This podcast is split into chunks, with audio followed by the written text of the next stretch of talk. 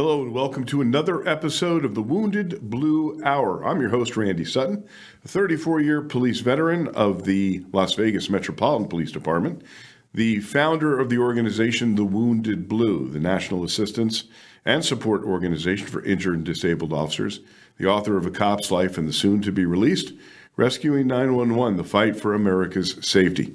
This show is dedicated to the physical, emotional, and uh, spiritual health of America's law enforcement community.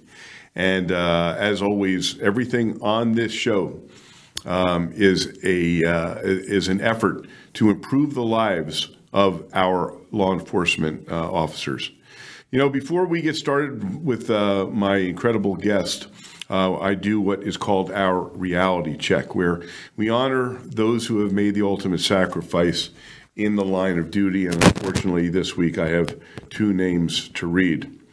The first is Sergeant John Arden Jensen of the Fort Worth Police Department in Texas. And uh, uh, Sergeant John Jensen uh, died as a result of contracting COVID 19 in the line of duty. Sergeant Johnson Jensen, excuse me, was a United States Army veteran, served with the Fort Worth Police Department for 26 years. He is survived by his wife, daughter, son, and sister. Sergeant John Arden Jensen, Fort Worth Police Department, Texas. End of watch Saturday, October 28th, 2023.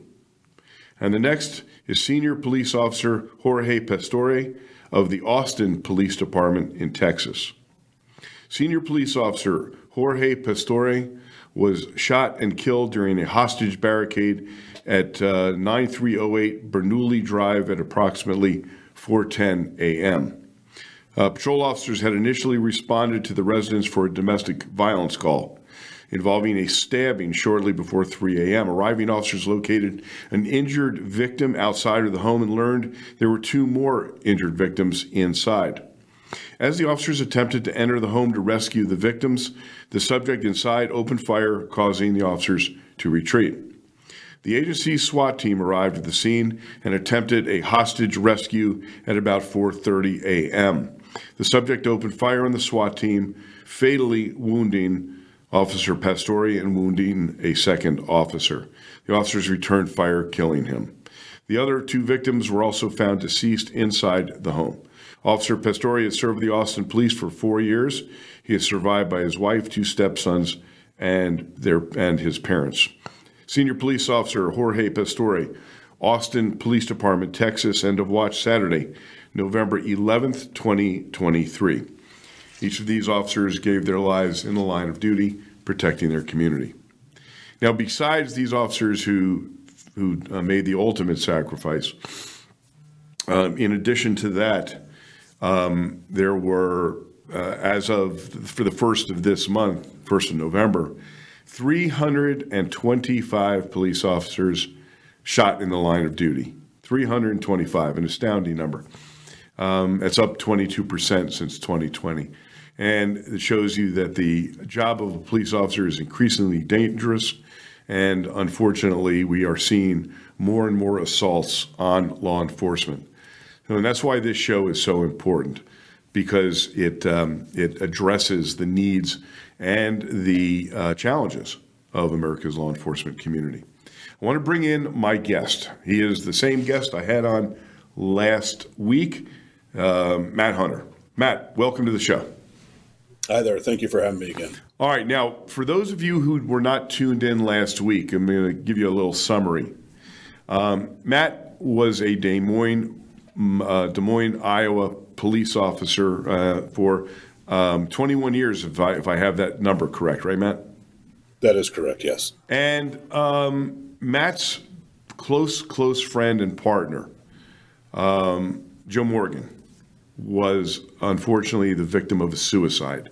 Took his own life after um, after many many years serving as a cop, and it sent it sent Matt into a spiral, and that spiral caused an issue that we're going to talk about here shortly. Um, and the, the chief and the administration of the police agency, instead of after uh, after Matt was diagnosed with post traumatic stress, Instead of coming to his aid and giving him the help that he needed, they fired him. Well, Matt is a fighter, and Matt fought the system, sued the agency, and uh, recently was awarded uh, $2.6 million from a jury. And that's, that's, that's a, a tr- something that has rarely happened uh, can, with, with post traumatic stress issues in the law enforcement community. So, uh, Matt, thank you for joining me again here on the Wounded Blue Hour. I truly appreciate you having me and spreading this uh, word to get that out there to everybody who may be going through the same thing or something similar. We can't uh, talk about this enough. You're absolutely right. And I have a, a special guest after.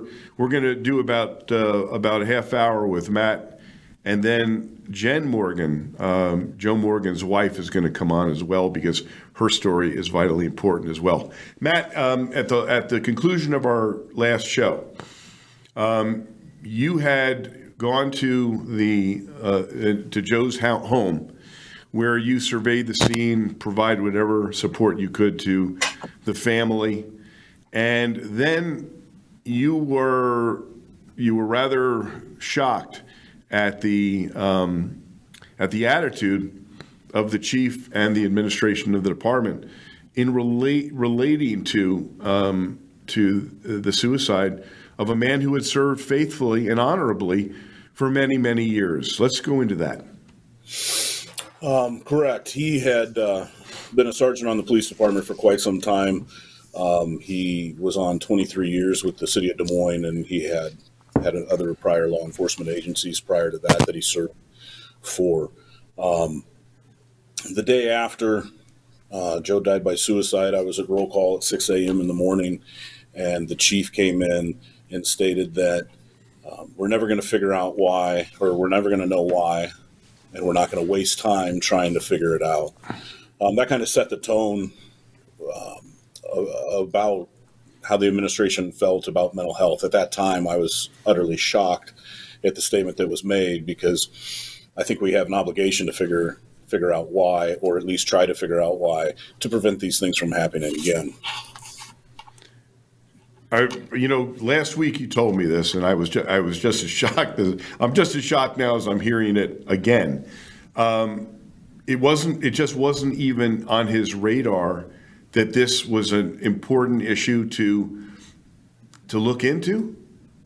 Correct. Um, it, it, definitely wasn't. There was no talk with the family. There was no talk about um, if there was anything going on outside of work, which there was not. Um, you know that dialogue never happened to try to figure out why somebody who has never exhibited any of these behaviors someone you wouldn't even mark down in that column of a possibility someone with a great home life family life great support system. And so you know that became disturbing that we weren't going to visit that and try to figure that out. What was what was the reaction of other members of the police agency to to that type of attitude? I think there was a lot of surprise. Um, you know, they sent out an email reference uh, different things that the department provides to help officers. Um, but in that email, they also went on to say that if only Joe had reached out for help, um, then we wouldn't be here today. So, in essence, they're blaming Joe without even knowing if he reached out for help. Um, I don't know how they would have known if he did reach out for help or if he didn't. But the long and the short of it is there was still that self blame, the putting on the officer, and then just trying to move on from it as quick as we possibly could. Um, that was the administration's goal, I believe. Now, when when it came down to the funeral, you know, police funerals for active duty people, not necessarily not necessarily line of duty death, um, but you know they're symbols of honor and respect. What happened at the funeral? Um, at the funeral, uh, no dress uniforms were worn by lieutenants and above up to the chief. Usually, during any type of parade service or any type of funeral, you would have dress uniforms worn, um, whether that's in the line of duty or not. Um, those that respect wasn't given to Joe or his family. And then they also did not do the end of watch call or 1042, um, where they call his name and his ident number out over the radio, over dispatch, and uh, give his final call. Um, I inquired about that. Um, I never got an answer about the dress uniforms. And then I was just told that the end of watch did not happen and was not going to happen. Um, and I believe that they were chalking that up to it wasn't in the line of duty. However, shortly thereafter, there was unfortunately a death for an active officer who died of cancer, and that officer was given those two and, and every other honor that obviously funerals provide for those officers. Um, so now you can't say that this is just line of duty, and that's why we didn't give Sergeant Morgan his his honors. Now you have an active member, just like Joe, who died of cancer, not in the line of duty, and we gave him the honor. So the owner honor, the only honors, excuse me, that were withheld were from Joe's funeral that I have attended. Right. Which, which now let, let me ask you that: How did that affect you and the other officers? Was was it? It was very noticeable, was it not? It was noticeable. In fact, some of the command staff came in with their dress uniforms, and they were told if you're going to attend the funeral, you needed to go home and change because they were not going to wear the dress uniform at Joe's funeral. So uh, morale takes a hit. You know, you're celebrating the officer's life. You're not celebrating how that officer passed. Right. Um, you know, it's it's about the service that they provided and and Joe had an impeccable record and was well liked on the department. So there wasn't anything that they could fall back on to say this is why we didn't do it. Right. So let's talk about your journey. Um, you served with uh, with the department for 21 years, and then how did uh, Joe's death affect you? I know that that uh, you began uh, evidencing symptoms yourself of post traumatic stress. Talk about that. Well, you know, I was in shock, obviously, for I don't know how long, but you know, it's just a surreal incident that you, you just can't wrap your head around. Um, after 21 years in law enforcement, um, you know, compartmentalizing all those feelings, all those things that you see on these calls, um, there wasn't a lot of emotion there prior to uh, Sergeant Morgan's death. And then after um, I was I happened to go into the funeral home the day that they brought him, and I went in there after everybody had left, um, and had my own time with him there. And the emotion that outpoured from me was actually pretty scary because I went from not having anything to you know wondering what was wrong that I had no emotion. Not that I didn't have any, but after all those years, you kind of become hardened. And so then to have this outpouring of grief was actually somewhat surprising and overwhelming. Um, so that became kind of a roller coaster for me. Um, unfortunately, uh, I did have a lot of people telling me that I probably need to go get help. Um, the department sent me for a mandatory uh, counseling appointment with the city doctor or city psychologist.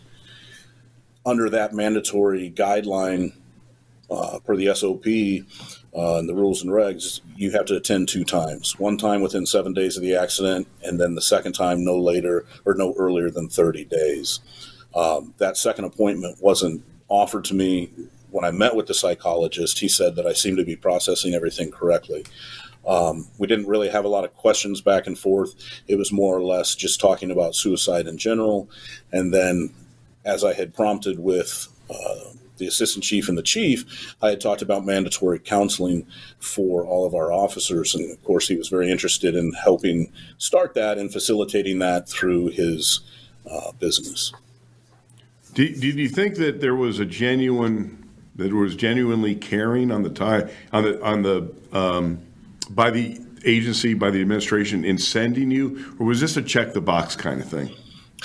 I think they did it to check the box. I think they have that policy, and that policy has been debated um, for two years, whether it was mandatory to send me or not.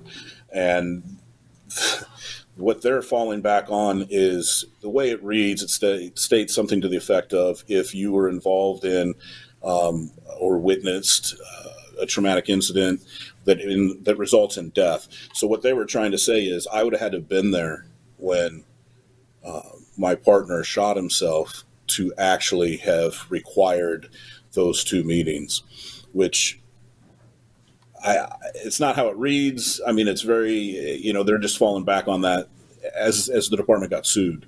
So did, did it do any good? Did the visit with that doctor do any good?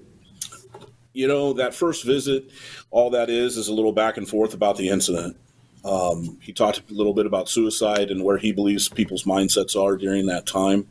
Um, but he didn't ask me any questions. He didn't ask me um, what I was experiencing.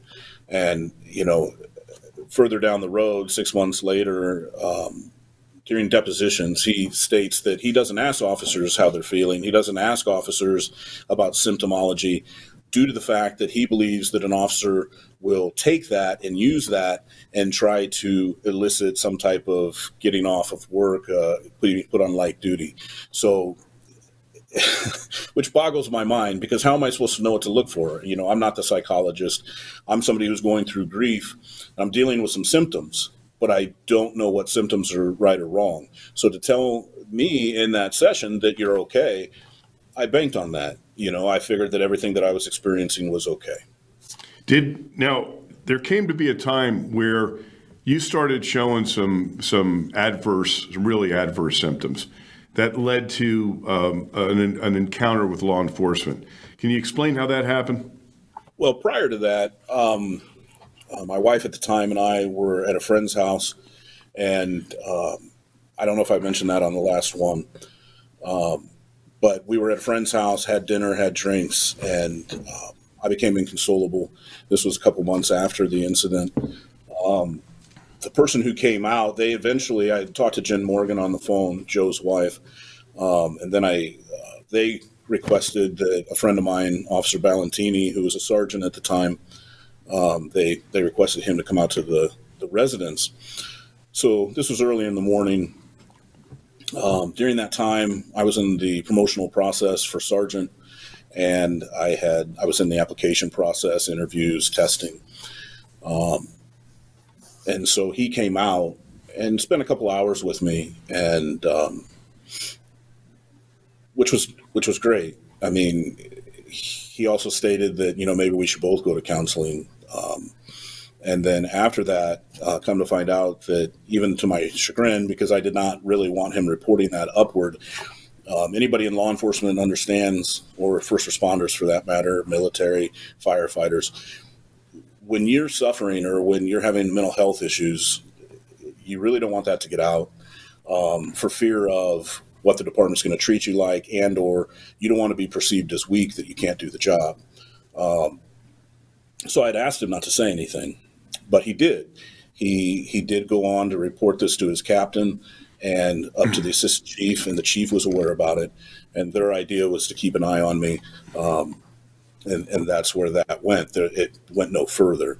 Um, so there was a spotlight on me at that point to where they could have maybe forced me into counseling, um, maybe assigned me somewhere else within the department until I got things under control.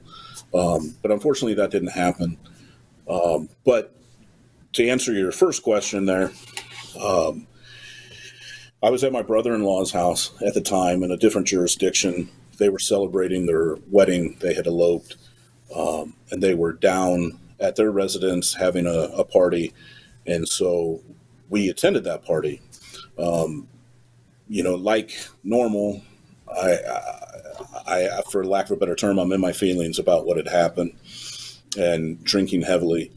Um, did you be? Did you point. start drinking heavily after after the incident? Is that when you began drinking it, heavily? Yeah, exactly. It, it that was my coping mechanism. You know, I wasn't sleeping, I was having nightmares, that type of thing. Um, and so for me, that was my outlet, my way of coping. Obviously, not an intelligent way to cope, um, but that's what I reached for. I think, unfortunately, a lot of times that's what a lot of first responders do. Um, they try to numb that pain uh, to get things out of their head, whether that situation was like mine or, or something that happened in the line of duty. Those those unfortunate coping mechanisms come out. Okay, so you're you're at your at your uh, at the house. You're having the party. You're drinking heavily. And what happened? Um, during that time, um, yeah, I, at that point, I had just gotten promoted to sergeant, so I was a new sergeant. Um, we're in a smaller town where um, I'm not familiar with it.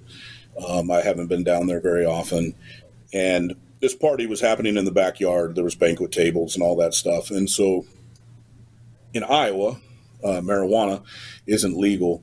However, everybody at the party, or quite a few people at the party, started um, smoking marijuana outside in the backyard. Therefore, I decided it was time to leave. I just got promoted to sergeant.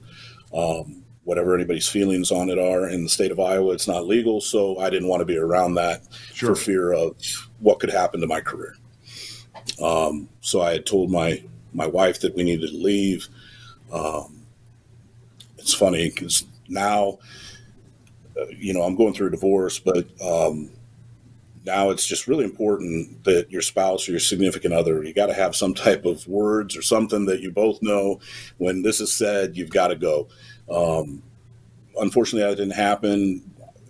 I was starting to get antsy, so I decided to take my keys and go out to the truck that was parked out on the street.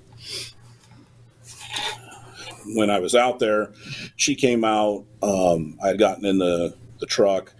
Um, she came out, smacked on the back of the tailgate. There happened to be a police officer driving by that intersection, saw her smacking the tailgate as she was trying to, you know, she thought I was leaving, so she was trying to get my keys. Uh, and that started that dynamic between uh, that police department and myself. Did you wind up getting arrested? I did. Um, unfortunately, the behavior that I elicited that night was extremely uncharacteristic. Um, in fact, on the audio of the body cams, you can hear my wife stating that this is not her husband. She doesn't know who this is. That I've been suffering um, for a lot, long time um, due to the fact of my partner's death. Um, my behavior uh, wasn't good. You know, it was unprofessional. Um, I never got into physical altercation with anybody. It was just my mouth, so to speak. Um, so they they arrested me for public intox at that time. All right. Now, public intox is a misdemeanor crime. Simple misdemeanor, correct. Right. Okay. So, what was the reaction of your agency? Well, and, and I need to back up. Right before that incident, five days prior to that incident, there was, and I was the sergeant at the time, and we got called to a shooting investigation. Um, long story short, it was a war veteran who had died by suicide. Um, he had shot himself in the chest, and uh, as a sergeant, I got called out to the scene. They couldn't find the gun to begin with because it was underneath him. And so when I got there and walked in, business as usual until I rounded the corner, and and there he was, and it was just like my partner's death. Oh man, yeah. Um, and so in in the 21 years I've been on, I've seen countless suicides, but the only two gunshot wounds to the chest by men were this gentleman, uh, the war veteran, and my partner. It's just not typical for a male to shoot themselves in the chest. Um, so, five days later is when the incident happened in in, in, in the smaller town uh, suburb of Des Moines, and I during that stint in that house on that second incident, there was a, a patrol officer who noticed my behavior and on camera asked me if I was okay, separated me out. Um, but here I am, I'm on camera, I'm on video, I'm the sergeant, I have new recruits out there. And so, of course, I said, Yeah, I'm fine, everything's great. And, and he noticed that that wasn't the case. Um, so I just wanted to bring that up because I think that's a, uh, a triggering factor that then five days later, you know, I'm kind of in that full PTSD episode in that smaller suburb. All right, so there's a lot to unpack here, and um, we've got to take a quick break, and, and we're going to continue. Um, I'm going to see if um, if we can postpone Jen until next week because we're really getting into the heart of what's truly, truly important in this uh, in this interview. So let's take a quick break, and you stay with me. All right.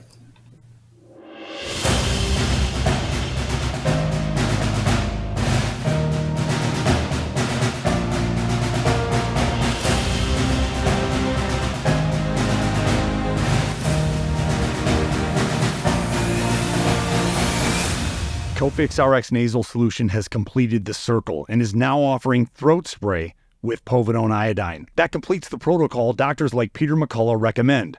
If staying healthy is important, you'll want to make sure to add throat spray to your next order of Cofix RX. For a limited time and exclusive for America Out Loud listeners only, you can save 25% off your entire order. Let's double down against colds, flus, strep, RSV, HRV, COVID, and more. Click the banner or go to America Out Loud shop to get 25% off your entire order. Use coupon code OUTLOUD25. That's coupon code OUTLOUD25. Trouble getting to sleep and staying asleep is infuriating. Your mind races, you toss and turn. Nutrition company Healthy Cell created REM sleep to help you quickly fall asleep, stay asleep, and sleep deep. Unlike other supplements that don't work, REM sleep is not a pill, it's a gel you swallow with ultra absorption of science backed ingredients supporting all four stages of sleep. Go to healthycell.com and use code OUTLOUD for 25% off your first order. Risk free. Love it or your money back. Guaranteed. Healthycell.com code OUTLOUD. World class care from doctors you can trust, all from the comfort of your home. That is One Wellness. Dr. Peter McCullough and his team at the Wellness Company launched the One Wellness membership to provide free monthly supplements and unlimited telemedicine access with doctors that share your values. Be a part of a revolutionary new healthcare system that puts your health and well being above the interests of Big Pharma's bottom line. It's the way healthcare should be. Go to OutLoudCare.com today and use code OUTLOUD for 25% off your first month of One Wellness.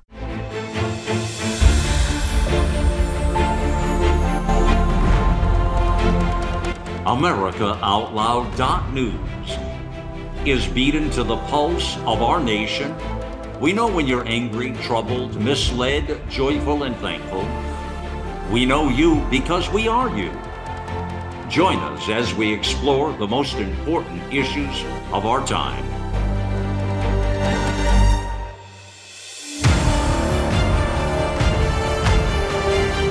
America Out Loud Talk Radio. It's a fight for the soul of humanity.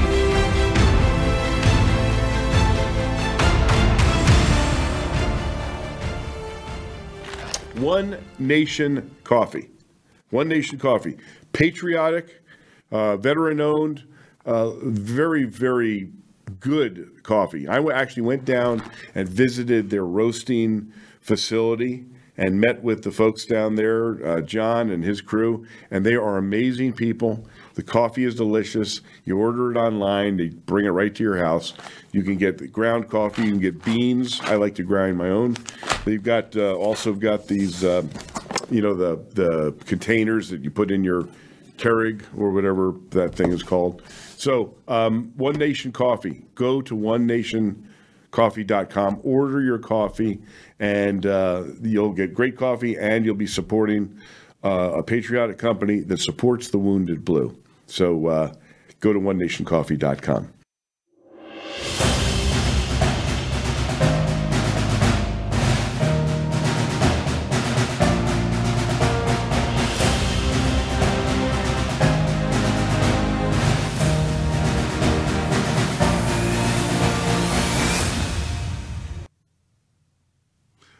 So I want to tell you about OfficerPrivacy.com. It's, a, it's a, an amazing company, law enforcement owned and operated. Um, and what do they do? They do some amazing stuff. We're all concerned about officer safety, whether that officer safety is on duty, off duty, regarding your family, right? And there is an unbelievable amount of information on the internet about you. And that's personal information where you live, cars you drive, stuff that you don't want uh, somebody from Antifa or other organizations or people who have, might bear a grudge against you. You don't want them getting that information. And that's why officer privacy is such uh, a, a, an important company and a resource for you. Go to officerprivacy.com, see who they are, see what they do. Um, everybody in that in that company is law enforcement or former law enforcement, and uh, and and it's amazing the stuff that they can erase off the internet. And they do it constantly, right? So they update it all the time. So go to officerprivacy.com. You owe it to yourself, you owe it to your family, and uh, you'll get some pretty good peace of mind from it. Go to officerprivacy.com. All right, let's continue. I want to uh, I want to bring back um, my guest, and okay, so I mean, you get you get in trouble. You get you get you you, you catch a, a public intox. Uh, like we said, this is a misdemeanor crime. Um, tell us what the reaction of the department was. Was this a custodial arrest, by the way, or was this a ticket? No, it was a custodial arrest. They have policies in that jurisdiction um, that they can't release you on citation if you're under the influence. Okay, so you, you spent a night in jail. Um, what was what was going through your brain as you sobered up from that from that mess? Um, well, obviously, I was very shocked at at what had transpired. I wasn't aware of my behavior yet or my words. Um, I just knew what had happened, that I was arrested. Um, I, but at the at that same time, I realized there's something completely wrong. Um, this isn't me. This isn't my behavior. It's very uncharacteristic. Um, so I took it head on. Um, I immediately called uh, the chief, the assistant chief, the chief of the jurisdiction that I was in. Um, I, I didn't get any callbacks. So then I sent an email out um, outlining what had happened and and the fact that I was apologizing, owning owning the behavior, and that I you know that I was very sorry and sincere about my uh, my apology that I put their officers in that predicament where they had to deal with me that night. But at the same time, looking back on it, it's probably a blessing um, that that actually happened because I was in a downward spiral, and and I needed to get help. And unfortunately, it took that um, that act to get me to the point where I was like, hey, okay, I've got this stuff going on. I need to go and talk to somebody and unpack it. Critical, critical, critical. Um, so tell me, what what did you do, and and did you get any support from the from the police department? No, um, it was basically hands off at that point. I was put on administrative leave um, the following morning, and at that time, then the only people I dealt with within the department were the, for lack of a better term, internal affairs, office of professional standards.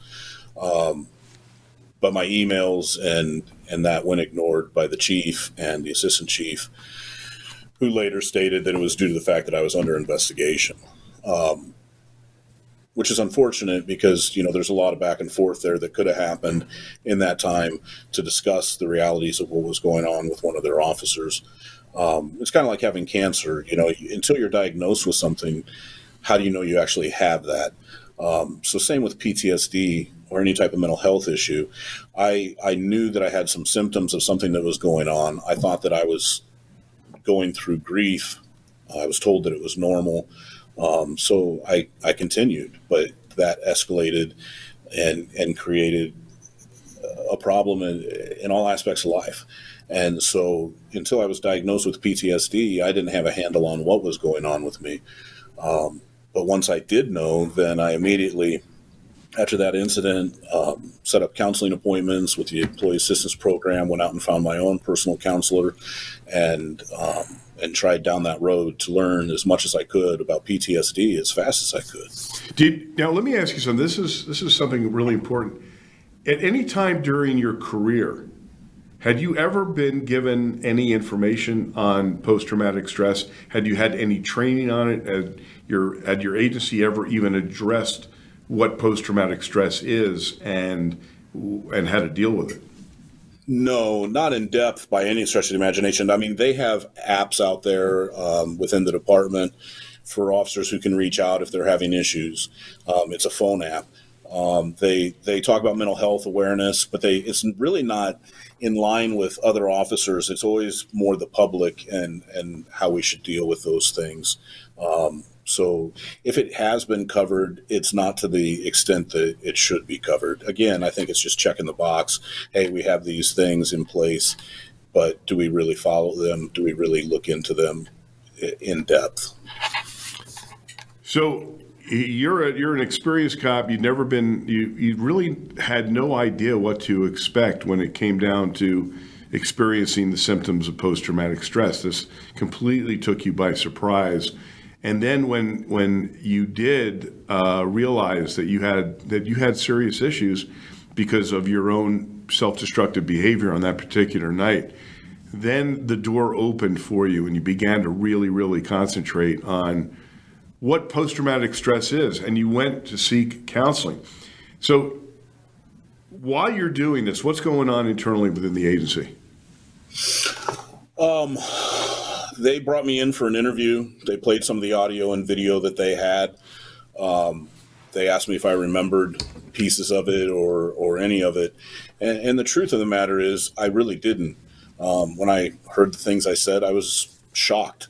Um, watching that person, um, that wasn't who I am. So seeing that again was very sobering, and and really made me realize again, hey, you you really need to get this under control. Um, but at that point, I still had hope. I mean, we talk about family as a department. It's a simple misdemeanor. There's other people on the department who have been arrested for more serious events like OWI, that type of thing, that still have employment within within the department. Um, so my hope was that you know I never expected not to be punished. You know, I I, I put myself in that position. Um, there's some you know there's going to be some repercussions for the behavior, but I never thought that it would be termination. All right, you, you, you touched on something very important, and that is the the department's treatment of other people who have faced arrests, misdemeanor arrests. Um, you had knowledge because you've been there for so long of other officers who have experienced uh, uh, legal issues and they didn't fire them, right? That is correct, yes. And excessive force issues where there's been big law, law, lawsuits and settlements, and those officers have gone on and gotten promoted afterward. So there's there's a lot of issues and and the comparators there are a few comparators that are very similar to mine where those officers still are employed okay so how long from the time of your arrest to the time of your termination, how much time took place? 25 days. Um, 25 was, days? Yeah. If, yeah, I was arrested um, June 5th into the 6th, and I was fired a day before my birthday on June 29th. That's a, that is exceedingly fast. Did you For have an internal investigation? That's a, a very quick investigation. Wow. Did did you um, did you have a, a, representative? I did. I had my union representative that attended, um, you know, my interviews. Um, the, the, process through obviously isn't just me going in for an interview. There's a pre-disciplinary hearing. There's there's uh, uh, you know another group that meets with you and they decide, but they're appointed by the chief.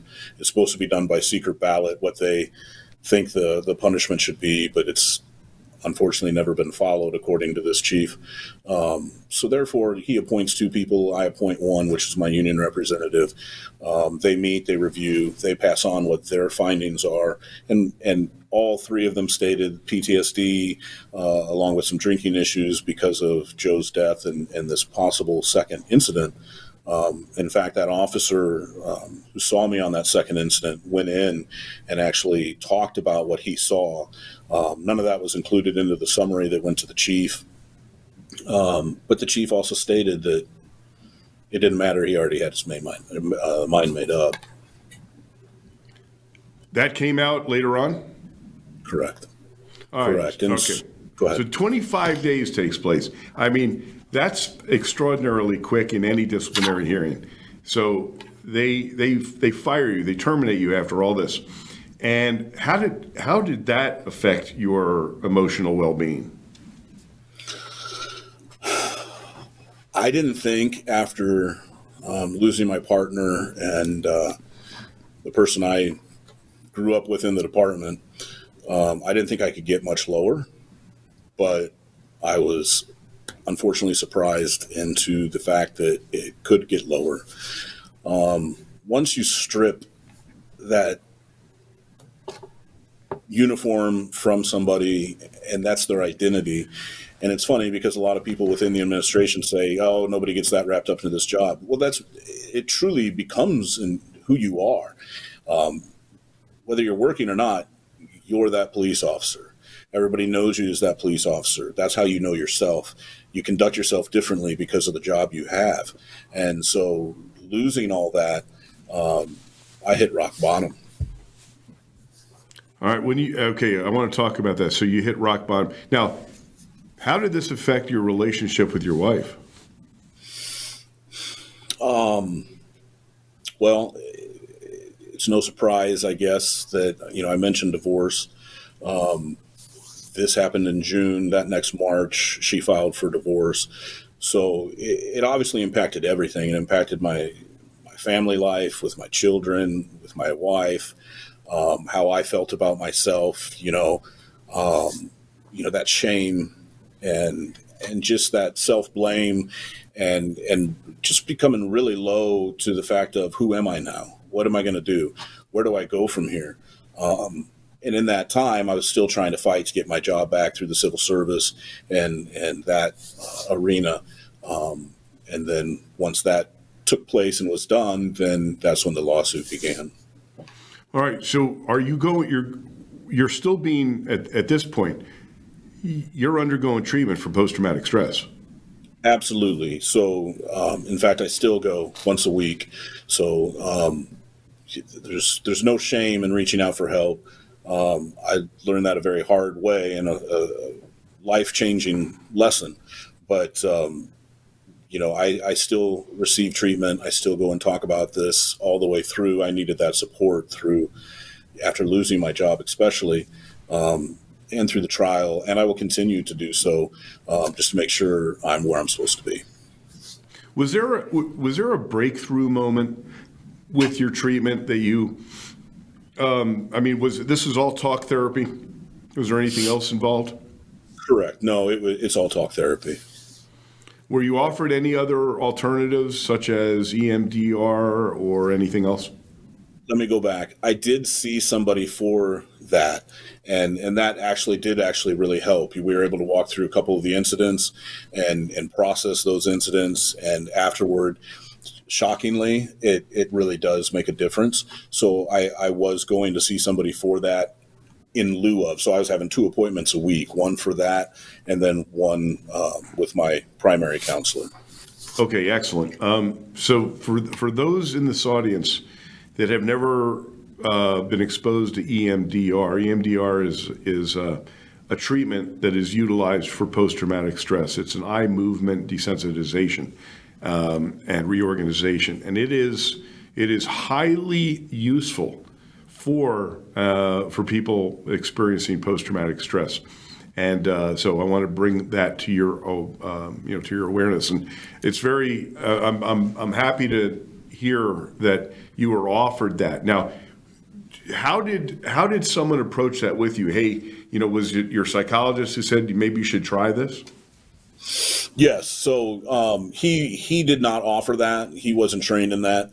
Um, so he knew the benefits of it, and so then I sought that out and found somebody, and um, we had a great working relationship, and um, I dove straight into it. You know, like I said at first, I, it's you you think, hey, is this really truly going to work? But if if you're open minded and you work through it, you actually get a lot of relief out of it. And um, and it also makes you a little more susceptible to the uh, to the talk therapy as well. Absolutely correct. Okay, correct. so you so you you're still going to treatment. You're doing everything right. You're getting your life together. Uh, even though there's issues at home, and of course you're going through a divorce, which is another huge stressor. Um, and so after you um, after you're you're terminated, you your appeal fails, then you made a decision to file suit. Tell me about that. Tell me about what what went into that decision. That's a big deal. Well, it doesn't happen a lot um, with different people. Um, unfortunately, the department has a way um, of getting rid of people Um, they they talk about public embarrassment, about the issue becoming newsworthy. Um, they talk about if anybody saw the video of you, oh, how embarrassed you would be. You just need to let this go um, and move on. Um, that's not who I am. If if I believe in what's right, and if I believe that that somebody's been wrong, then I'm going to fight for what's right. And so my hope was if I file this lawsuit, I can prevent the department doing the same thing um, to the next officer who goes through something similar or has the same issues. Um, during this trial process, there's been so much uncovered and so many officers who've reached out to me and stated, This is what happened with me. This is how the department treated me. And it definitely makes me believe that there is, uh, with mental health, there's a definite um, disregard for anybody who has a mental health issues. So uh, it's next one up. At the, I'm broken or they're broken. Um, you move the the cogs and and you have a new one and you push and play and and they discard that person. Um, you know, being that I bought into this family thing, you would have thought that there would have been some type of reaching out after the incident, but there wasn't. I mean, there was there was another there was no phone call from the chief after that. He wasn't even the one that delivered the news to me that I had been terminated. Now there was there were some comments that were attributed attributed attributed to the chief regarding this um, that got back to you. Can you tell me some of those? Um, like positive and in support of me, or no, no, no, no, no. The, the were were there not uh, um, comments made by the chief concerning you that were demeaning? Um you know, the chief has supposedly said a lot of different things. Um, so I, I, take that somewhat with a grain of salt, just because if if that was said, then um, you know, egg on his face. It it's unfortunate. Um, he demeaned more Joe's family and and disregarded them afterward after Joe's death, and and so if anything, I think he uh, he treated them even worse than he treated me, and that was pretty bad. Okay, all right. So let's go to the trial. Um, first of all, your attorney. Um, this is a.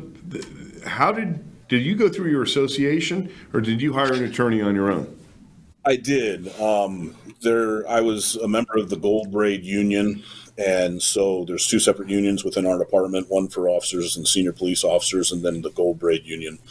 Um, the Gold Braid Union had a newer um, lawyer who was representing them, and so I met with her, and the big thing for me was she wanted to meet with me before she represented me. She didn't just want to go out there and represent me.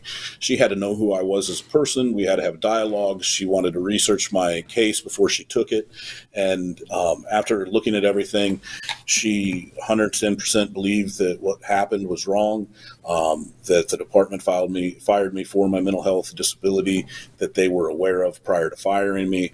Um, and um, so she she she took the case and and uh, just she's fabulous. She's so, and this went this went this went all the way to a jury trial. Absolutely correct. Uh, the city stated they were not going to settle, um, that they weren't interested in settling, um, and and basically that this was such an egregious thing, my simple misdemeanor, um, and my language, that they they were done and they were taking it to trial. So it went before uh, a jury and lasted a week, week and a half. Did the, did the chief testify? He did. Tell me about that um, testimony and, and how it affected you. You know, hearing someone who is your chief basically disregard that you had mental health issues and, and basically stated that that was irrelevant, um, that it's the behavior. Officer Hunter fired himself because of his behavior. Didn't matter if I had PTSD. It didn't matter if that was pre existing or if they were aware of it. Um, you know, basically, the way it was written up is I am the worst person in the world. And um, was I pleasant with the police department that that facilitated the arrest? Absolutely not. It was unprofessional, but there was nothing there. Even the officer who arrested me stated that um, he could continue working with me. And obviously, this was a one night deal where he even knew there was something more going on to it. And I've had a chance to talk with him and apologize and um, dialogue with him about mental health within his department. He's setting up stuff with peer support in his department. So the working relationship was still there, um, even though the chief stated that it wasn't. All right. So the the how, and the trial was five days. Six, I believe. Yes. Six days, and you testified there as well. I did. I did. Um, you know, the the jury was obviously wonderful. I, you know, they they really listened to both sides, and and they they were fair. Um, unfortunately, um, I really think the city thought this was a slam dunk. Um, this mental health thing is not important to them. Uh, what's important to them is is getting rid of anything with mental health, and you know they the chief got up there and talked about how an eight hundred thousand dollar settlement for excessive force was nothing compared to my simple misdemeanor arrest and bad language. Um, so I think the jury kind of looked at some of these things and, and were in shock.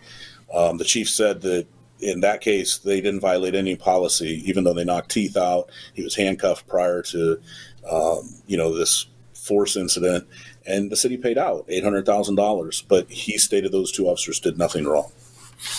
Okay, so. and right. there's and there's and there was more comparators. I won't go into all of them, but but there, it's just over and over, and the absurdity of it, it, it just became very apparent that that there's more to this than what meets the eye. That there is a problem within the department when it comes to mental health. How, how many how many witnesses did you call? Probably about five. So I'm I'm, I'm, I'm assuming your therapist was one of them. He was, and he did a great job explaining to the jury, um, you know, what PTSD truly is, mm-hmm. how it affects people, and all that. Um, so, and then in fact, one of our witnesses was the chief. We called the chief. Oh, interesting. All right, so let me ask you this. Um, it's the last day of the trial. The jury is out. How long were they out? Three and a half hours. Tell Three me. and a half hours. recount for me those moments when the jury came back. Um, it was pretty fast paced. It was a whirlwind. Um, you know, the courthouse closes at 4:30 our time, and and so it was 4:25 when the verdict came back. So, you know, it was a rush to get back into that courtroom. Um, the opposing side, the, the city legal department wasn't there. They didn't come back for the verdict. Um, but when the judge read the verdict, it, it there was a lot of validation, a lot of vindication. Um, when they read that uh, that we had won on every count. And is it at that point where they where they uh, made the determination of the two point six million dollars to be paid to you? That was made during their debate. Um, you know, behind the closed doors when they came up with the verdict. So um, that was also read with the with the verdict. What what were you feeling when they when you heard that verdict come out? I was overwhelmed with emotion. Um, I don't even know if I heard the 2.6. All I heard was um, that they had sided with with us and that that um, that we won on every count. And so for me, that was an emotional time because it just didn't vindicate me.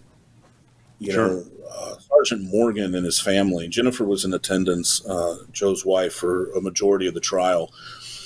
And, you know, she had never heard back from the department after uh, after Joe's suicide. And and then when she inquired or sent emails about why things were handled that way, the chief has never gotten back to her, has disregarded every phone call and email. So for for this is a big win, not just for me, it's it's a win for people having mental health issues within the department who are mistreated because of those mental health issues, and for Joe and his family to bring to light what our department does uh, with people who suffer from mental health issues. Well, you have had a hell of an experience, my friend. It's been a long run, It's been a long for run. sure. And now they're appealing the verdict, correct? Um, they have 30 days to appeal the verdict. Um, we haven't heard anything um, from them, so I would. Just, In the paper, the city manager stated that it would be likely that they appealed. So, again, that could be another year or two before anything's decided. Well, I, once again, Matt, I, I appreciate you taking the time to join me here at the Wounded Blue Hour. Your story is amazing. Um, I, I just, I, I really pray that uh, if they appeal, uh, the, the, the next trier of fact increases the amount because, because you, uh, you deserve it. And uh, so, so thank you so much. And do you have one, one word of advice for police officers who are listening to this? The biggest word of advice that I can give is A, you need to stand up for what you believe is right.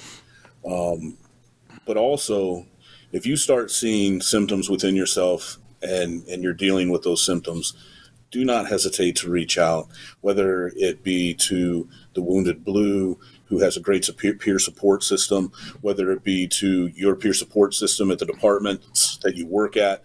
A lot of people don't want to reach out to them for fear that it's going to be circulated like a soap opera back within their department. So there's there you, but reach out no matter who it is to due to the fact that you're not going to recognize everything possibly going on with you. So, at the slightest thing that you're experiencing, it's probably a good idea to reach out and talk to somebody. Well, once again, Matt, thanks so much for joining me. Thank you for having me. As we come to a close, I want to talk to you about the Wounded Blue. Uh, the Wounded Blue is a national charitable organization. It is thewoundedblue.org, and it is made up of all cops who have been shot, stabbed, beaten, run over, screwed up, and screwed over. They faced the, uh, the physical challenges, and just uh, as we say, emotional injuries are just as real as physical injuries.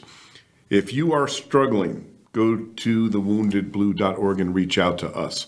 I would, uh, if you're a law enforcement supporter, I ask that you go to thewoundedblue.org, hit that donate button, and give what you can. Even $10 a month will help. And if you are a uh, business and you, a business owner, and you want to support the Wounded Blue through uh, supporting our programs, contact me personally, Randy, at thewoundedblue.org. This is Randy Sutton, and uh, this is the Wounded Blue Hour on the America Out Loud Network. Thanks for joining me.